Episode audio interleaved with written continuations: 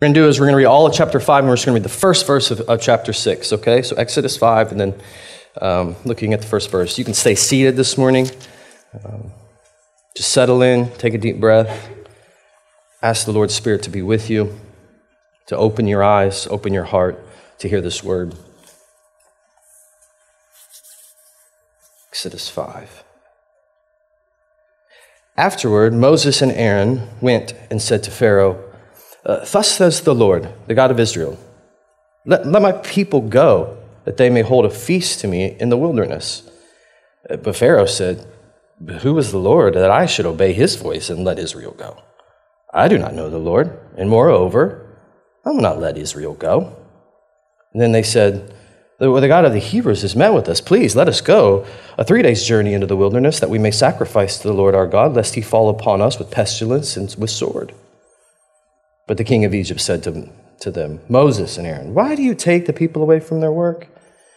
Get back to your burdens. And Pharaoh said, Behold, the people of the land are now many, and, and, and you make them rest from their, labor, their burdens. The same day, Pharaoh commanded the taskmasters of the people and their foremen, uh, You shall no longer give the people straw to make bricks, as in the past. Let them go and gather straw for themselves. But the number of bricks that they made in the past you shall impose on them. You shall by no means reduce it, for they are idle. And therefore they cry, Let us go and offer sacrifice to our God. Let heavier work be laid on the men, that they may labor at it and pay no regard to lying words. And so the taskmasters and the foremen of the people went out and said to the people, Thus says Pharaoh, I will not give you straw Go and get your straw yourselves, wherever you can find it. But your work will not be reduced in the least. And so the people were scattered throughout all the land of Egypt to gather stubble for straw. And the taskmasters were urgent, saying, Complete your work, your daily task each day, as when there was straw. And the foremen of the people of Israel, whom Pharaoh's taskmasters had set over them, were beaten and were asked, Why have you not done all your task of making bricks today and yesterday, as in the past? Then the foreman of the people of Israel came and cried to Pharaoh, Why do you treat your servants like this? No straw is given to your servants, yet they say to us, Make bricks. And behold, your servants are beaten, but the fault is in your own people. But he said, You are idle, you are idle. That is why you say, Let us go and sacrifice to the Lord. Go now and work. No straw will be given you but you must still deliver the same number of bricks. The foreman of the people of Israel saw that they were in trouble when they said, You shall by no means reduce your number of bricks, your daily task each day. They met Moses and Aaron, who were waiting for them as they came out from Pharaoh. And they said to them, The Lord look on you and judge, because you have made us stink in the sight of Pharaoh and his servants, and have put a sword in their hand to kill us. And then Moses turned to the Lord and said, Oh Lord, why have you done evil to this people? Why did you ever send me? For since I came to Pharaoh to speak in your name, he has done evil to this people, and you have not delivered your people at all. But the Lord said to Moses, Now you shall see what I will do to Pharaoh. For with a strong hand he will send them out, and with a strong hand he will drive them out of this land. This is the word of the Lord. I'll uh, let me begin by telling you a little bit of an embarrassing dad story. Would you like to hear one of those? Yeah, you do. Make you feel better. I've got plenty. Um, every year, I right before school, somewhere right before school starts, I take my oldest daughter on like a little dad dad daughter pilgrimage, as I call them, we uh, just set a, a, day aside or a day and a half or two days aside to kind of get away. And i try to discuss life try to talk about what i feel like god is up to in our world and how good he's been to us. And i discuss like what i want for her and you know some of the goals that i have for her some of the things i want to see her develop this particular year in school. So it's a real special sacred time that I have with her. Um, and so this year, we do something different each year. This year, we went and stayed, uh, we did a night at Hueston Woods, the lodge. And so uh, that evening, this was for, just this is Friday night. So uh, after some swimming and some hanging out and all of that, we went into Oxford. Where are my Oxford folks at? Yeah. All right, yeah. We did a little SDS pizza. Yeah. It's not as good as y'all say it is. no, so we did a little SDS uh, pizza picnic on Friday night. Um, and as you probably know, with everything kind of getting kicked off and started in Oxford, it was crazy Friday night. You know what I mean? you guys were probably there. Uh, it was wild. And so uh, I, I, was like, hey, you want to get some ice cream? So we went and parked. And I, I, parked probably a block or so from high. If you're not familiar with Oxford, I'm sorry. Um, I'm not all that familiar either. So I didn't go to school there. So I, we were about a block from High Street or so. I parked. Um, and there are cars everywhere. I mean, it was just slamming on Friday night. And so I parked the car, we go, we walk, we get ice cream and all this good stuff. And so we're walking back to the car, and you know, I've, we've just got these massive ice cream cones, and she's just licking her way uh, through it. And I, I don't know what I did, but I lost track of my car.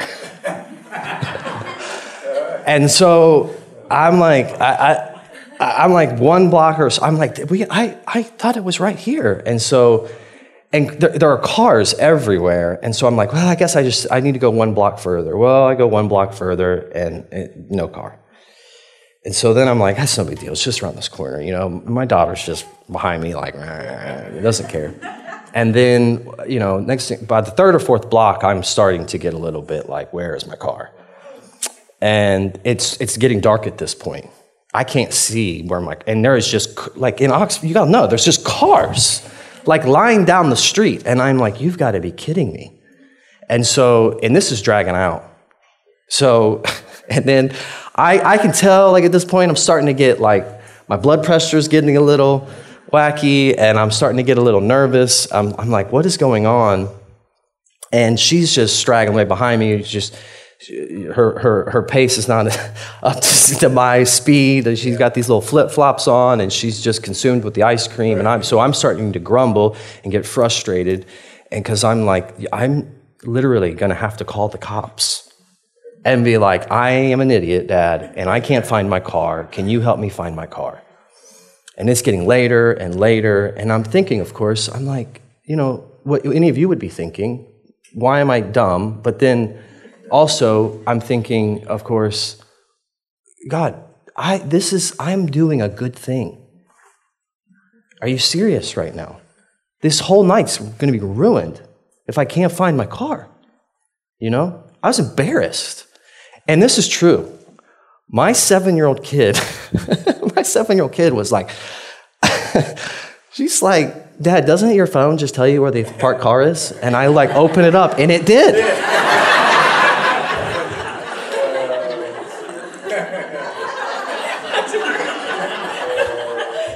And I'm like, and she's like, you know, she's laughing. And I'm like, you gotta be kidding me. And I was like four blocks away, you know? I'm like, what in the world? Uh, SDS pizza and ice cream just melt this brain right here. It was gone. Um, so, anyway, needless to say, it was kind of a strange. And the whole drive home, I'm just like, man, this, is, this was ridiculous, you know? And to be honest, a little embarrassing because not only did I lose my car, I noticed that I was grumbling and kind of getting frustrated with her because she wasn't going fast enough, as if somehow this is her fault, which it wasn't. My Friday night frustration is, is, is trivial. It, it just is, and you know that, and I know that. In the grand scheme of life, nobody got hurt except for my pride. That's it, right? But it does point to a deeper truth you know, it, it, that sometimes right in the middle of doing something that you, you deeply feel is good, that like you deeply feel is the right thing to do, right in the middle of it, it goes terribly wrong. And you feel incredibly, not just disappointed, but you feel angry about it. Because you're like, well, I don't get it. Like, this doesn't seem to be fair in this universe, you know? when I'm trying to be obedient, I'm trying to do the right thing, and it's just getting worse. Unexpectedly wrong. The irony of all of that just leaves us shocked, bitter, angry. And then that kind of anger, that kind of frustration boils over, and then it just kind of spills out onto the people around us, doesn't it? It just spills out onto our spouse or our friends, spills out onto our neighbors, our coworkers, that sort of a thing. That, of course, is what we're seeing go down for Moses and the leadership of Israel in that text that you just read. That bit of the story where God is, you know, has these plans of rescuing these enslaved people. He's raised up this rescuer, this redeemer named Moses and his brother Aaron because Moses is kind of scared and he doesn't think he can speak very well. And he's empowered them to go do this thing. You know, and that's what they're experiencing, except for the stakes are a lot higher than a little bit of wounded pride in a melting ice cream cone. They, they, the people in this situation are actually experiencing real loss. Um, they're under heavy burdens. Um, it truly must have been a blow for them. Moses has just received the pep talk of a lifetime. We covered this last week. God has spoke to Moses out of a burning bush. It's wild. It's crazy. And in, out of this burning bush, he's telling him to go rally, to go gather the elders of, of Israel back in Egypt and explain to them that God is speaking now, that he's heard them. He knows their cries, he knows their sufferings, and he's going to do something about it. He's, he's moving on their behalf. And so I can't imagine what Moses felt. You know, we covered this last week of him having this protest. Five times he protests and he doesn't feel good enough for the job, or all these different things that he's dealing with, all the what ifs, and, and God deals with him in an, in an amazing way. But, you know, God is abundantly clear with Moses I will be with you and I will see this through. And that's the kind of summary version that I could give. And I can imagine, despite all the insecurities, all the what ifs that were swirling in Moses' head at this point, as Moses and Aaron go to have a conversation with the elders and go to have a conversation with Pharaoh, they've got to be beaming with confidence. I mean, wouldn't you? If God spoke to you out of a burning bush? They had to be filled with confidence. And so, with boldness, they, they go to the elders like they're supposed to, and they get them on board. They, they, they explain that God has spoke. He's going to do something. And the elders like bow their heads, and this is the end of chapter 4, verse 31. They bow their heads and they have a worship service because they're like, oh my gosh, this is crazy. And so everything's looking good. And then they go to Pharaoh with boldness, which is the part we just stepped right into the middle of that story and read in chapter 5. And I'm going to imagine, like you can imagine, like they probably walked into that room, that palace with swag, right? Like, we to tell you what's up, right, Pharaoh? Like, we just heard from God. So they do this and they make the request to release the people so that they can travel out of the wilderness out into the wilderness, sorry, and set up this kind of like ancient tent revival, if you will. That's the request.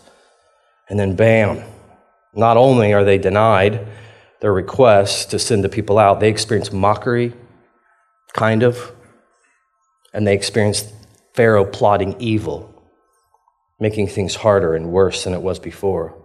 See, Pharaoh's not only releasing, not releasing them, he's now making the work harder but by denying them the materials, the straw. They they, their job was to mix straw and mud, make bricks, and they had to make so many bricks per day so that they could build these storehouses for the expansion and protection of Egypt. And so now he's keeping the quota the same as before, but he's increasing, or sorry, he's making, keeping the, the quota the same, but he's reducing the materials. It's kind of like how, like, when we got the iPhone, we thought, oh, work's going to be easier, and we just decided to work more. The same thing. But that's a whole other sermon about work and the relentless pursuit of it. But this is the same thing that Pharaoh does. He just keeps the quota the same, reduces the material, and it just slams them and burdens them even heavier. And so, again, right in the midst of seeking obedience, right in the middle of seeking something good, it goes terribly wrong for Moses and Aaron and the people. Now, here's the thing if you're reading the story straight through, so like if you were like a, a Bible in a year kind of person and, you, you're going to go Genesis 1 and you're just going to start reading. If you were doing that and you were reading it straight through carefully, you would realize that as much as this probably was disheartening for Moses and Aaron and the leadership of Israel, it actually shouldn't feel hopeless. It shouldn't feel hopeless to them. And, and here's why uh, uh, God has told, He's already told Moses the order of events. And this is the problem with how we meet every Sunday, like just on Sundays, and we have to kind of re- try to remember what took place. If you turn in your Bibles just a couple pages back, just go back left, just a couple pages to chapter 3, you, can read this again, like how God tells him to go to the elders, and then and he explains it in this way. This is what God says. This is uh, 3, verse 18 to Moses. He says, uh, They will listen to your voice, uh, the elders of Israel and, and then you and the elders of Israel shall go to the king of Egypt and say to him, The Lord, uh, the God of the Hebrews, has met with us. And now please let us go three days' journey into the wilderness that we may sacrifice to the Lord our God. Now, now notice this in verse 19. But I know that the king of Egypt will not let you go unless compelled by a mighty hand. So I will stretch out my hand and strike Egypt with all the wonders that I will do in it. We'll cover that next week. After that, he'll let you go. He, they've been told up front, like, right? They, they, they've been explained how this goes down. And so, really, what you've read in chapter 5 shouldn't be like, as the reader, if you were reading it straight through, you'd be like, hey, man, guys, this was, relax. This is exactly what's supposed to happen. I mean, has Moses and the leadership done what many of us do? Like a bit of selective hearing? You hear the good part and you ignore the bad. It's like when my daughter, when my daughters come to me and say, Hey, can I go play with my friends? I'm like, Sure, first clean your room. And they start running out the door. I have to grab them in the driveway. Oh, yeah, you didn't hear. Hello? Like, there's a whole other thing. There's another thing about this. Like, you, you're not listening to the whole thing. I don't know if that's what they're doing. I think that's what many of us do when we open the Bible. We have a bit of like selective reading. We read the parts that we really love, the parts that fit our personality. I remember hearing a story of a, a professor, Scot McKnight, tell about how um, each school year he has his students come in and he has them fill out this thing at the beginning of the semester where it's like, tell me about yourself, tell me about your personality, your likes, your dislikes, what, you know, something. And then he has them say, tell me about God. And he says, well, the funny thing is, is how strikingly similar they are. we tend to make God in our image. it's funny how the God we think that exists is always a, a little bit like us. Votes like me, talks like me, likes what I like, doesn't like what I don't like, you know. So we kind of have the same kind of selective listening, selective reading. So I don't know. I'm just not, I'm not sure what's happening inside of their heads. It's possibly that that's what's going on. Either way, I think it's a fair question, fair question that we naturally ask, and that is this why, though, God? Like, why the slow, drawn out, painful process? Why not just like give the victory right away? Like, why not have Moses and Aaron go in and be like, not just tell Pharaoh to release the people, but say, Pharaoh, enough. You're done have a timeout or something. And, and then at work, like, why does it have to be this illustrious display? Why does it have to be this melodramatic scene? And I think that that's a fair question. And as much as I just kind of opened a can, I'm not going to talk about that.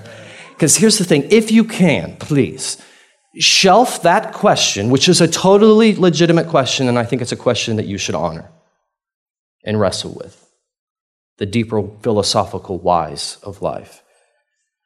But if you can, shelf that question for a moment and instead try to read the story of Exodus on its own terms. Like, try to engage in Exodus the way that the author actually, I think, wants you to engage with the story. In other words, what I'm trying to say is, is that I don't think that the author of Exodus is trying to deal and traffic in philosophical answers to your philosophical mysteries and questions. I think the author of Exodus is trying to show and teach you spiritual realities. Like theological realities, ways of understanding how to live life in the present, knowing that there is this God out there.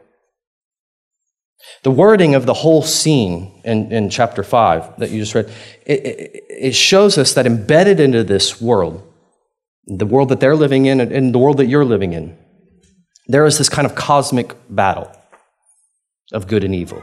If you really notice and read carefully, um, chapters 5 and 6 too as well, but we didn't get into it that much. But in chapter 5, it, you, you see this like it, the author and God really, it, they're building the drama, the tension. It's coming. It's, there's like kind of a, a rising climax to this whole thing. There's this deeper struggle here than just a tyrant king, you know, Pharaoh, and, and this stuttering maybe or speech, you know, has this, this man, this shepherd that has kind of this speech impediment. There's something deeper going on here.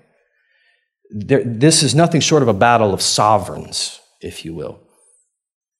Now, you might think Pharaoh and God are not on the same level. Well, they're not, and that's theologically accurate, but bear in mind, in this day and age, in this time in history, Egypt represents full scale worldly power. And Pharaoh is seen as divine in their context. And so you have to imagine it in that way. So this is not just some economic or political dispute, this is spiritual war. That's how the author wants you to see it. I, can show you. Just notice the initial response that Pharaoh makes in verse 2. Who's the Lord? Would I obey him? I obey someone? Excuse me? Do I take orders? No, no, no. I'm Pharaoh. I do not know the Lord. Moreover, I'm not going to let Israel go. I mean, is he being arrogantly condescending toward God? It's possible. It's hard to read into the rhetoric a little bit. I don't know. Is he genuine? Like, is he like, I don't, what Lord are you speaking of? This Yahweh? I don't, I've never heard of him. I don't know. Either way, we can't know. I mean, but he's just, he's obviously, he's flexing what he sees as his ultimate authority. He doesn't answer to anyone. And there's this fascinating play on words. If, and you kind of have to put the chapter side by side. There's this play on words that are pointing to a kind of power struggle over God's people and God's creation. Notice this. It's fascinating. God's words to Moses in chapter 4, okay? Verse 22 and 23. I'm going to have you jumping around a little bit, okay? We're going to nerd out just for a little bit, so hang in there. Chapter 4, it says this Then you shall say to Pharaoh, here are the words Thus says the Lord, Israel is my firstborn son, and I say to you, Let my son go that he may serve me. Now, contrast that line, okay, with the taskmaster's words that were given from Pharaoh. This is chapter 5, verse 10 and 11. Thus says Pharaoh I will not give you straw. Go and get your straw yourselves wherever you can find it. But your work, now the root word there of work is, is the same as serve,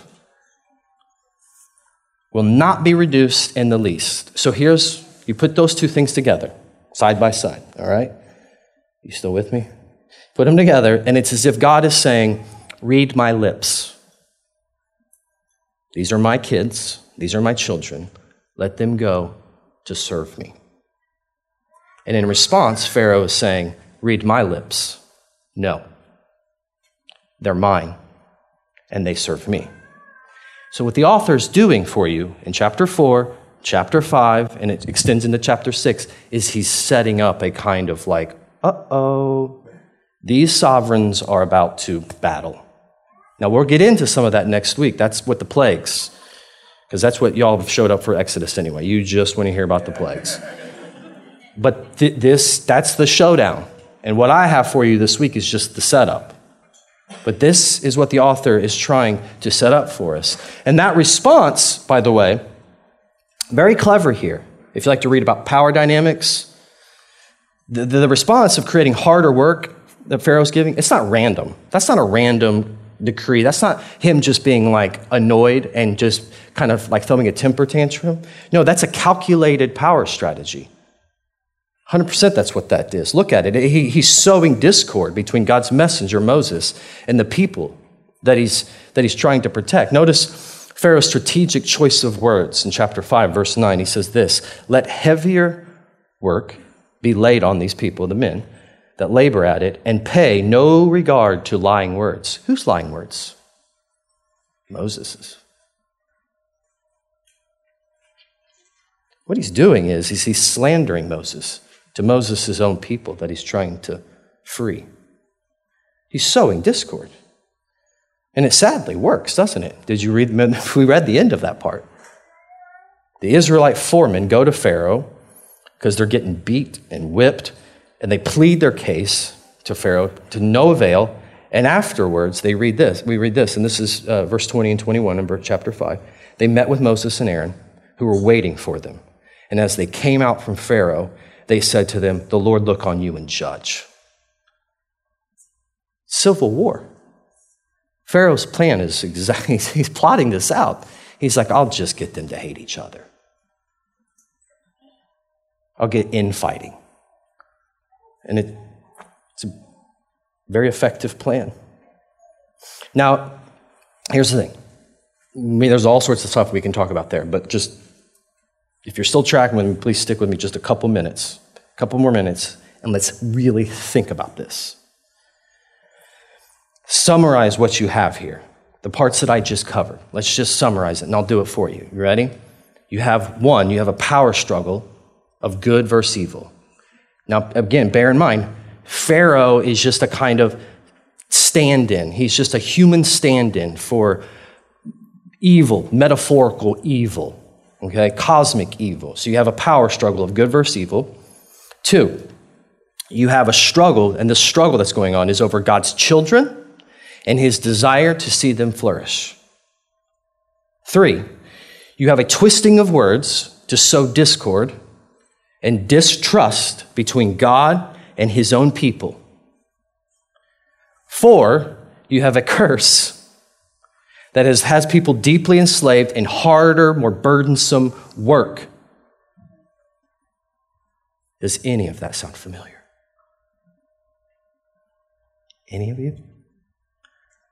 Does anyone, can you think of a, a story in the Bible that involved a struggle between over God's creation and God's children, sowing discord, twisting words, curses, burdened work.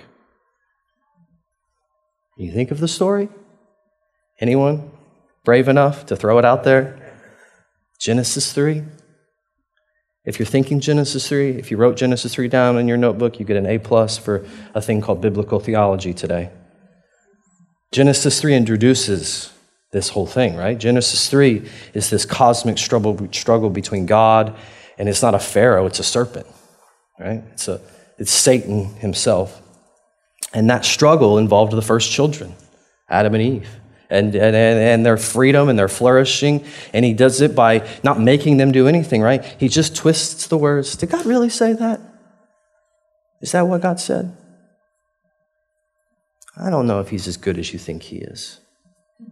And so he twists the word, he sows discord, distrust, and then he introduces them into a life of burdensome work and shame.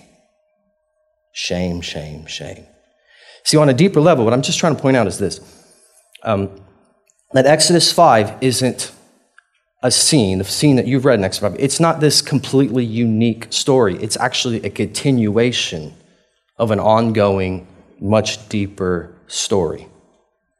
This ongoing war that Satan, we don't talk about Satan a lot around here.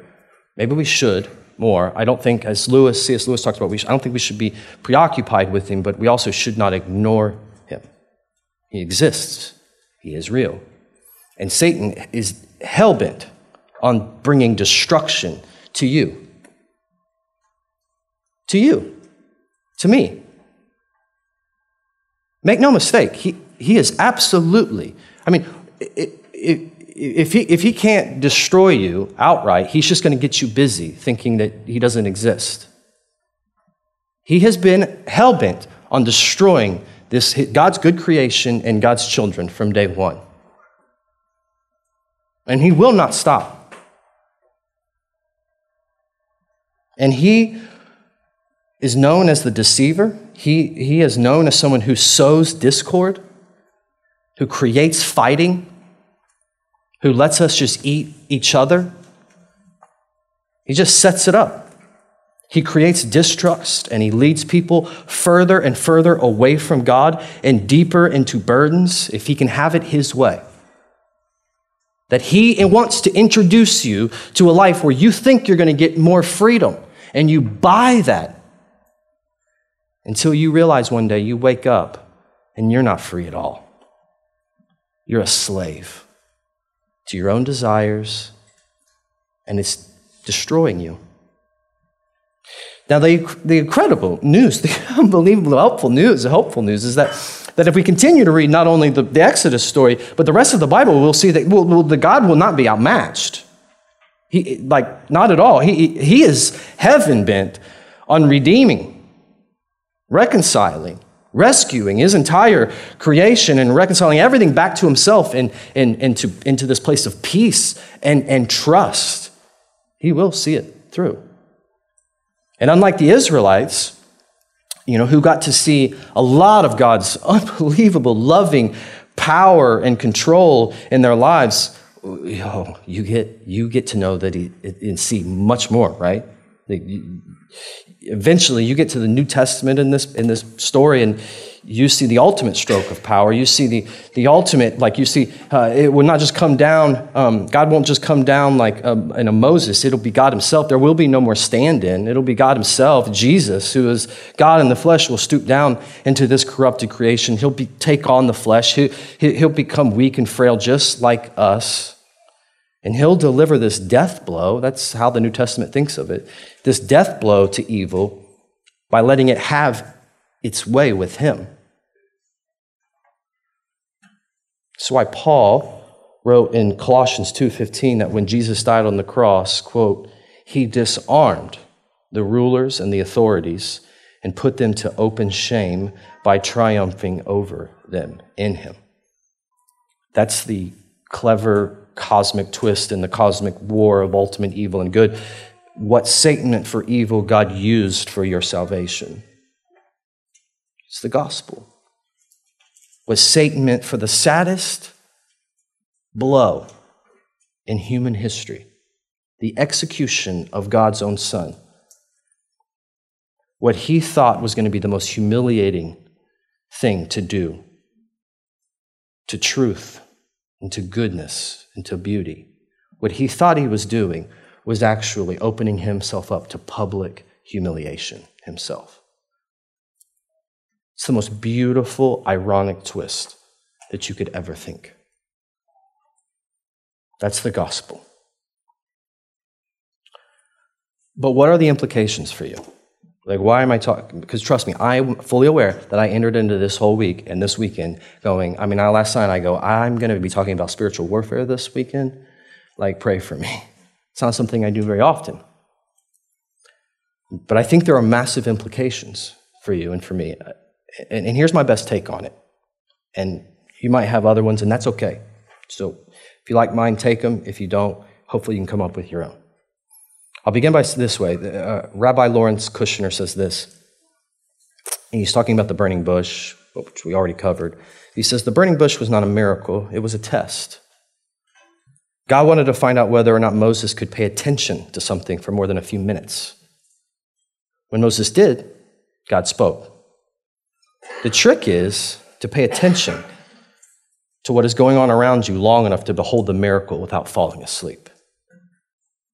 There is, listen to this, there is another world right here within this one whenever we pay attention.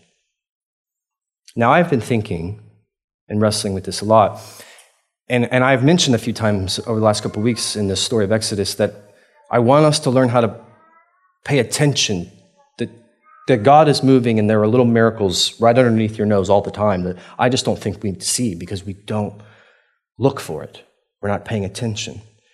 And today, I want to just look at the other side of that and say, without totally freaking anyone out, but every day, right underneath your nose, there's a world of evil. If we're actually paying attention. There is evil, cosmic evil. And we would do well for having re- being people that recognize that there is evil. I mean, although God has delivered a death blow to evil in this world, realize, friends, evil still is at work. In our neighborhoods, our schools, in, in politics, in, in, in homes and families and bedrooms. There's evil driving the horrible the destruction of families, the destruction of lives, the, destruct, the, the total destruction of things. I mean, if you think, I'm just telling you what I see clearly in the scripture, even the New Testament, post the death and resurrection of Jesus. This is Paul in Ephesians 6, verse 10 through 12. Finally, be strong in the Lord and strengthen of his might. Put on the whole armor of God that you may be able to stand against the schemes of the devil. For we do not wrestle against flesh and blood, but against the rulers, against the authorities, against the cosmic powers over this present darkness, against the spiritual forces of evil in the heavenly places. Peter will talk about it in 1 Peter 5. We'll talk about Satan being like a roaring lion, prowling around, seeking someone to devour. And he says, Be watchful. Uh, Peterson in the message, I love how he puts it. He says something like, He would love to catch you napping just thinking he doesn't exist. You know, as postmodern Christians living on this side of the Enlightenment, I, I just think we might find that many of us, there's a whole lot of people that are called Christians that attend church, that we just don't really speak of spiritual warfare anymore. We, we, we don't speak of these things. I know that there are small tribes and camps out there that, or large ones maybe, that, that do, but my guess is, is this one isn't one that is speaking a lot about it. And I'm not, I don't speak about it all, a lot either. And I think so at times, I think when, I, when we discuss things like this, cosmic evil, this battle of good versus evil, these sorts of things, I think for many of us, because our lives might, by the way, might, so please don't take any offense to this, might be pretty good most of the time and pretty comfortable most of the time. And so I think because of that, we just think this kind of stuff is silly and superstitious. Because we don't live in some third world country where we see outright genocide. But I can tell you, as one who has seen people in downtown Middletown, people, the homeless, that I've seen things, usually at night, where is nothing short of evil, spiritual evil. It exists and it is real. The New Testament Christians did not think of life in such Pollyanna, naive terms. They knew it existed. They rightfully understood that invisible evil exists in the world, and it shows up in visible forms like violence, greed, dishonesty, abuse, neglect, exploitation of human beings. This is exactly what Pharaoh is doing. You know, the first Pharaoh, if you notice, he's fearful that these multiplying people are going to somehow revolt. This Pharaoh, that's not his concern at all. He's just like, this is free labor. I'll exploit them. It's evil. And then, of course, just the plain, hopeless hearts that crop up now and again. And they just want to give up on life. You see all of that in Egypt. You see it in Exodus chapter 6. We didn't read it, but it says that eventually these people, quote, have a broken spirit about them. They're just broken. Friends, life can be relentlessly difficult sometimes. Maybe not for you yet, but sometimes it can be. But when it's difficult or seemingly worse, even in the midst of striving to do what is good, trying to be obedient, and it is so hard that you are tempted to hopelessness, you are tempted to distrust, you are tempted to grumbling and letting your anger spill out. That is 100% the work of evil. And so here's why this is so important. The more, I think, the more we are aware, the more aware we are that the deeper spiritual realities are at work in our everyday lives, in our communities, I think the more alert we are to the condition of our own souls. If you know what's at stake, you will take your soul so seriously. like, you will not be casual with your soul, with your children's soul, with your friends' souls.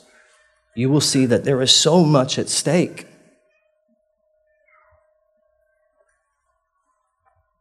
And that reality is that every day in the little moments, and of course, there are big moments, like monumental moments in your life, where you realize that you have a choice to make, particularly when it's really difficult. You have a choice. I've been reading Jonathan Sacks' book on Exodus, Covenant Conversations, and it's a great book, but he says this, and embedded into this quote is, is, is an excerpt taken from Viktor Frankl's Man's Search for Meaning.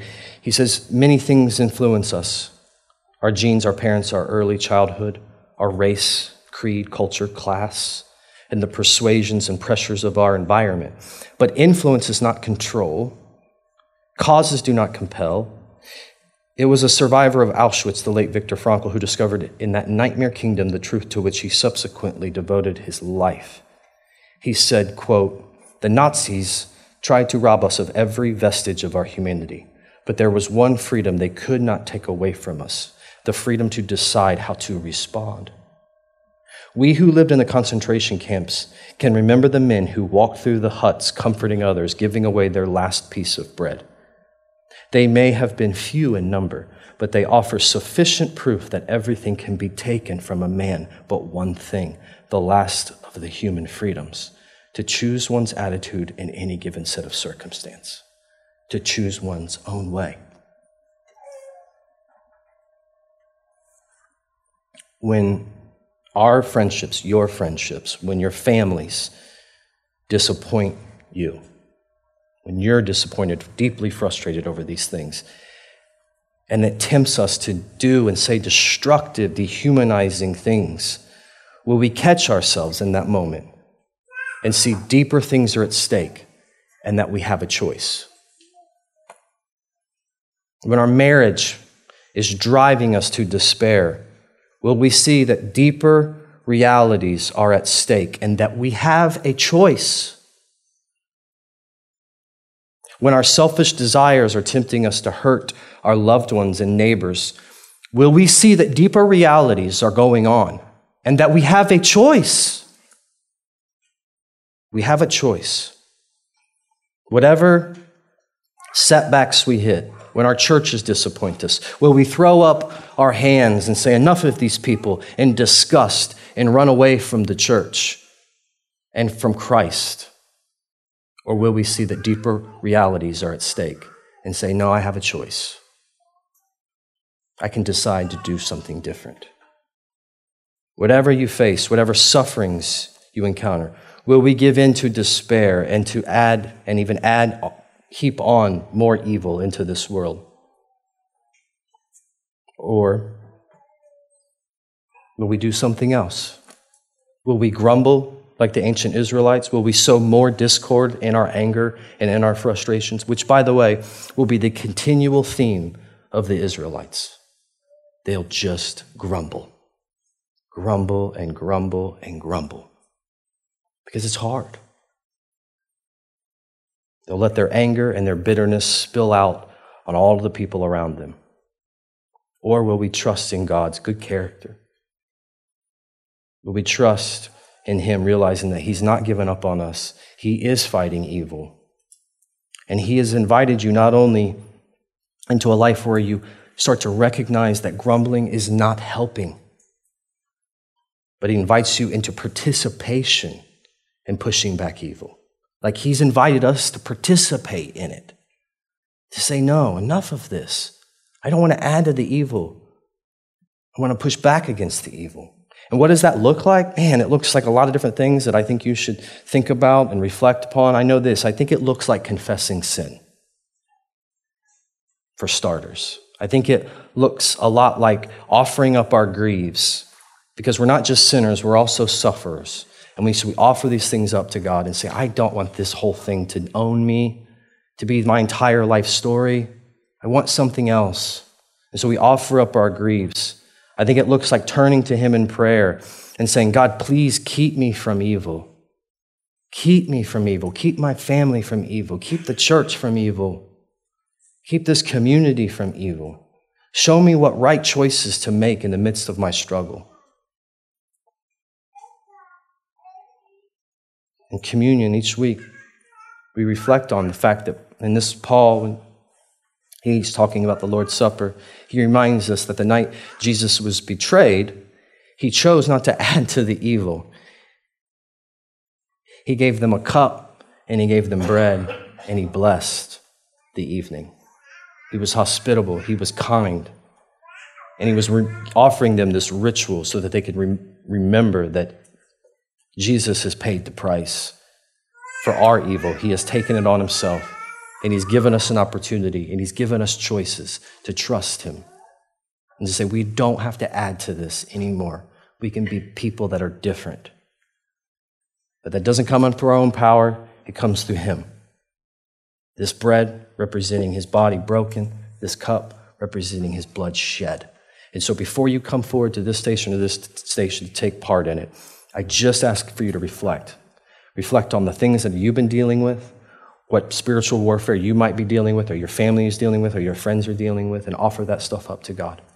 If you're a Christian, you're invited to take part. If you're not, please take the time to pray in your seat, to ask questions, to come up after the service, and we'd love to answer anything you have. Let's pray. Father, we love you and we give you thanks. And we are reminded that we, there is a war going on around us. There is a war in our own hearts at times. Sometimes it's just to try to hold on to hope. Sometimes it's just trying to hold on to a sense of assurance that you are in control. But this reminds us that you always are in control. It is slow coming sometimes for us to see it. It is slow for us to be filled with confidence, but Lord, keep us persevering, keep us hanging on, and ultimately, Lord, keep us from evil. Let us not add to the burdens and the evils of the world. Let us help bring freedom to it. We love you. We praise your Son. We thank you for the work he's done on our behalf. It's in Jesus' name. Amen.